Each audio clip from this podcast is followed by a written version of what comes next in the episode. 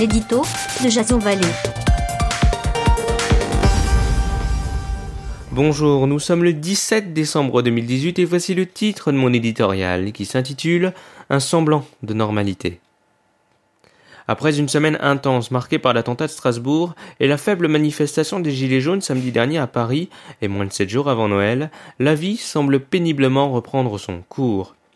Qui aurait pu présager pareil revirement politique? Augmentation du SMIC, finalement pas pour tous, recul sur la CSG, abandon de diverses taxes et augmentations, la rue et la violence auront eu raison du quinquennat Macron.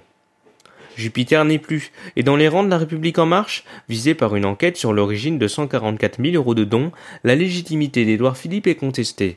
Un Premier ministre rétrogradé comme simple figurant, des ministres désavoués publiquement suite à une allocution télévisée, un budget voté finalement explosé, des engagements pris à Bruxelles budgétaires piétinés. On s'interroge sur la capacité du chef de l'État à réformer chômage, fonction publique et retraite dans de telles conditions. Mais aller contester les résultats de l'élection présidentielle serait faire un cadeau inestimable au Rassemblement national, jamais au pouvoir, donc jamais pris en faux. Gare cependant aux européennes, sonnant comme le match retour de ce mouvement insurrectionnel ayant pour ambition de se présenter. L'ancien monde et l'opposition sont déjà aux aguets.